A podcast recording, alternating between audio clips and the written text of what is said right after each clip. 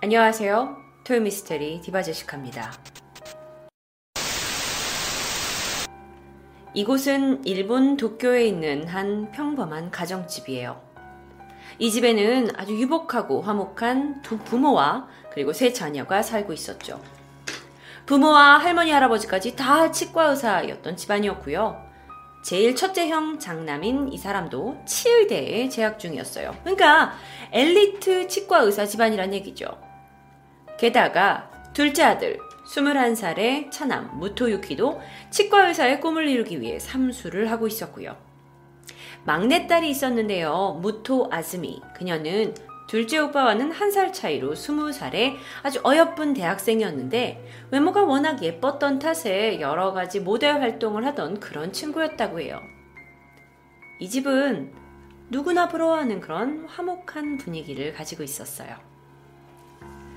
둘째 아들 유키가 어, 연말이 돼서 2006년 12월 30일 새해를 맞이하기 직전에 이제 공부를 더욱더 제대로 하기 위해서 합숙학원에 들어가려고 했었죠. 어, 근데 어머니와 큰형은 아무래도 새해가 다가오니까 어, 외갓집에 가서 이 같이 시간을 보내려고 이미 후쿠시마 현으로 떠난 상태였고요. 아버지는 마침 외출 중이었어요. 여동생 이즈미도 그날 집에 함께 있었는데요. 어, 그녀는 사실 나중에 아버지가 외출 갔다 돌아오시면 같이 후쿠시마로 떠나서 가족끼리 좋은 시간을 보내려고 약속한 상황이었고요.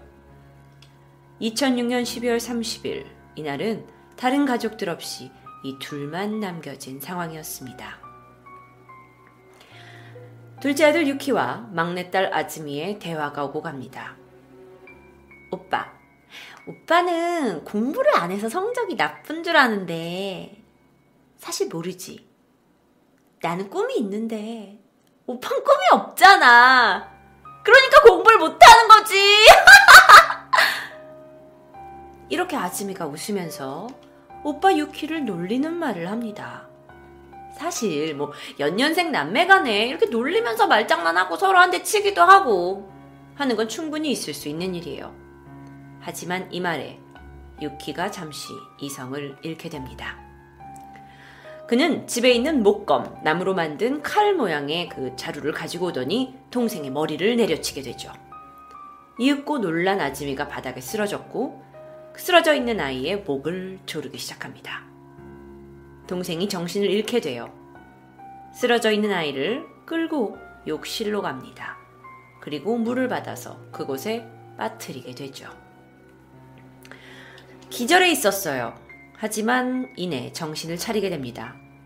하지만 유키는 물이 채워진 욕조에 머리를 억지로 밀어 넣었고 결국엔 목졸라 살해하게 됩니다. 정말 순식간에 벌어진 일이었어요. 죽은 이즈미를 물끄러미 바라보는 유키.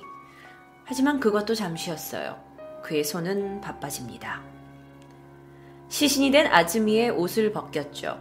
그리고 머리, 모발, 양쪽 팔과 다리, 흉부, 하복부를 칼로 자르기 시작합니다. 관절 부분을 중심으로 절단했어요. 집에 있던 부엌칼과 톱으로 시신을 15토막을 내기 시작한 거죠.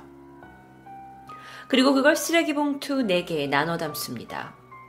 봉투를 2중, 3중으로 포장해서 집 3층에 있는 자신의 방 장롱에 3개를 넣어놓고요.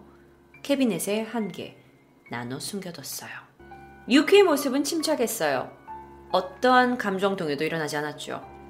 그는 차분히 시체를 처리하고 비닐에 깔끔하게 나눠 담았습니다. 범행에 사, 용했던 칼이나 톱 같은 것도 세제로 깨끗하게 닦아냈고요. 아, 자신의 옷에 피가 묻어 있네요. 세탁기에 넣고 다시 하얗게 빨아냈죠. 다시 집에는 정막이 흐릅니다. 가족이 집을 비운 단 8시간의 시간 동안 이 모든 일이 벌어졌어요. 다음날 오후 아빠가 돌아왔어요. 이날은 유키가 합숙학원에 들어가기로 한 날이죠. 아빠가 물어요. 아, 아즈미 어디 갔니? 그랬지만 유키의 대답은 몰라. 나갔나 보지. 아, 아빠. 근데 내 친구가 준 관상용 상어가 있거든? 그거 내가 내 방에 뒀는데 죽었어. 그러니까 이상한 냄새 나니까 방문 열지 마. 그는 이렇게 아빠한테 당부해 놓고 합숙학원에 들어갑니다. 그런데 유키의 범행이 발각되기까진 그렇게 오랜 시간이 걸리지 않았어요. 부모는 며칠 동안 계속 집에서 이상한 냄새를 맡아요. 결국엔 코를 대고 그 냄새의 근원을 찾다가 아들 방에 들어가게 됐고 아들 방의 옷장문을 열어보게 됩니다. 그리고 충격에 빠질 수밖에 없었죠. 잘 밀봉된 비닐 안엔 사랑하는 막내딸의 시신이 토막난 채 비참히 들어있었으니까요. 아버지는 며칠 전에 그 아즈미와 유키가 심하게 싸웠던 일을 떠올립니다. 그리고 경찰에 어쩌면 범인이 내 아들 유키일지도 모릅니다. 라고 얘기하게 되죠. 1월 4일입니다. 순순히 경찰서에 유키가 동행을 했어요. 그리고 경찰이 물었죠. 유키상, 혹시 당신이 말하는 그 상어라는 게 여동생의 시체를 가리키는 겁니까? 이 질문에 유키가 말합니다. 네. 그는 도대체 어떤 사람이길래 이런 가족을 죽이는 잔혹한 일을 아무렇지 않게 할 수 있었을까요? 그는 사실 굉장히 평범한 아이였어요. 그런데 이상한 행동을 보이기 시작한 건 고등학교 때였죠. 유키는 치유대 진학을 꿈꿨지만 성적은 그렇게 좋지 않았다고 합니다. 그래서인지 학교 생활이 그렇게 모범적이진 않았던 것 같아요.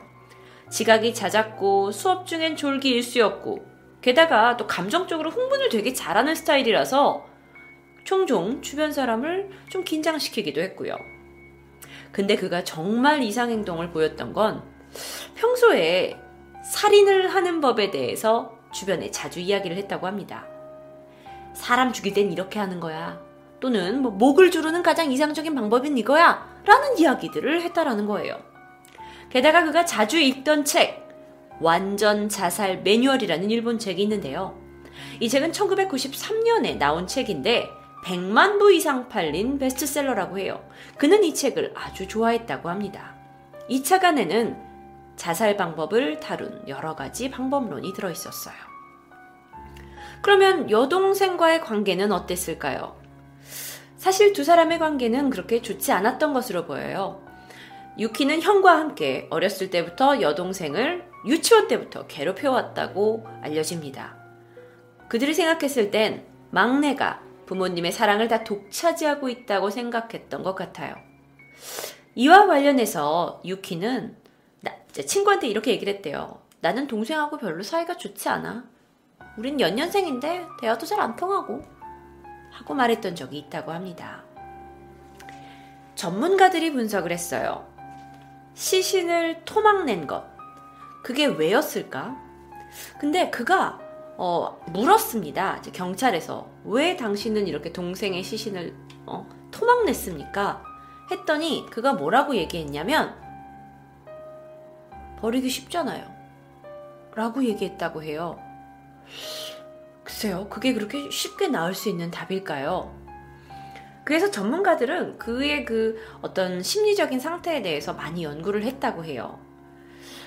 경찰 조사에서 유키는 나는 충동적으로 저지른 범행이다 라고 얘기했고 언론에도 그렇게 보도가 됐어요. 하지만 이게 사실 좀, 좀 이상하잖아요. 그쵸? 살해 방법도 너무나 치밀했고요. 전문가들이 생각했을 때 어쩌면 이 열등감이 크게 작용했을 것으로 생각을 하고 있어요. 그러니까 자기 집안이 굉장히 엘리트 집안인데 비해서 자신이 지금 그 가족의 기대치를 제대로 미치지 못하고 있다라는 생각. 그리고 또 한 가지는 또 대학, 이미 대학생이 된 여동생이 자기를 우습게 여기다 보니까 분을 못 참고 흉기를 휘둘렀다는 거죠. 그런데 이게 다가 아닙니다. 더욱더 충격적인 건 여동생의 토막난 시신에서 가슴과 하복부가 사라졌다는 거예요. 정신과 전문의는 여성의 가슴과 하복부는 성적인 행동의 상징이라고 이야기를 합니다. 그러니까 범인이 여동생과 사이가 나쁘다고 쭉 얘기를 하긴 했지만 어쩌면 그는 여동생을 동생이 아닌 여성으로 의식하고 있었던 건 아닐까라고 추측해 봅니다.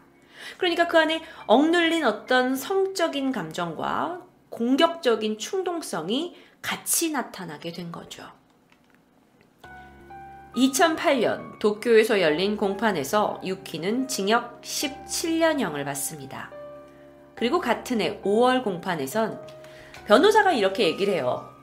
유키가 다중인격이라고요. 그래서 그가 평소에는 유키라는 인격으로 살고 있었지만 시체를 훼손한 그 시점에서는 그는 완전히 다른 인격이 되어 있었다고 주장을 합니다. 그리고 그 증거로는 그가 사건 전부터 먹어왔던 항우울제라는 그 약을 들이밀면서 이게 증거다라고 주장했어요. 의사가 이런 진단을 했는데 유키는 선천적으로 아스퍼거 증후군이 있고 그 인격 안에 숨겨진 자기도 모르는 부분이 막 폭발을 해서 이렇게 범행으로 이어진 거지. 이건 유키가 한 게 아니다라고 주장한 거죠. 그런데 이렇게 주장을 한 게 인정이 됐어요. 그래서 징역 7년으로 감형이 된 거죠. 하지만 2009년 2심에서 피고의 다중인격이 부정되고 이 시체를 훼손한 것에 대한 책임이 물어져서 징역 12년형이 확정되었습니다. 전 이 사건을 조사하다가 문득 이런 생각이 들었어요. 막내딸을 죽인 둘째 아들. 과연 부모는 어떻게 받아들일 수 있을까요? 내가 그렇게 애지중지 아끼던 막내딸을 죽인 원수지만 또 다른 내 자식이거든요. 이 집엔 더 이상 예전처럼 평범하고 화목하게 지내는 모습을 기대할 수 없을지도 모릅니다. 토요 미스테리 다음 편은 여기 영상을 클릭해 주세요.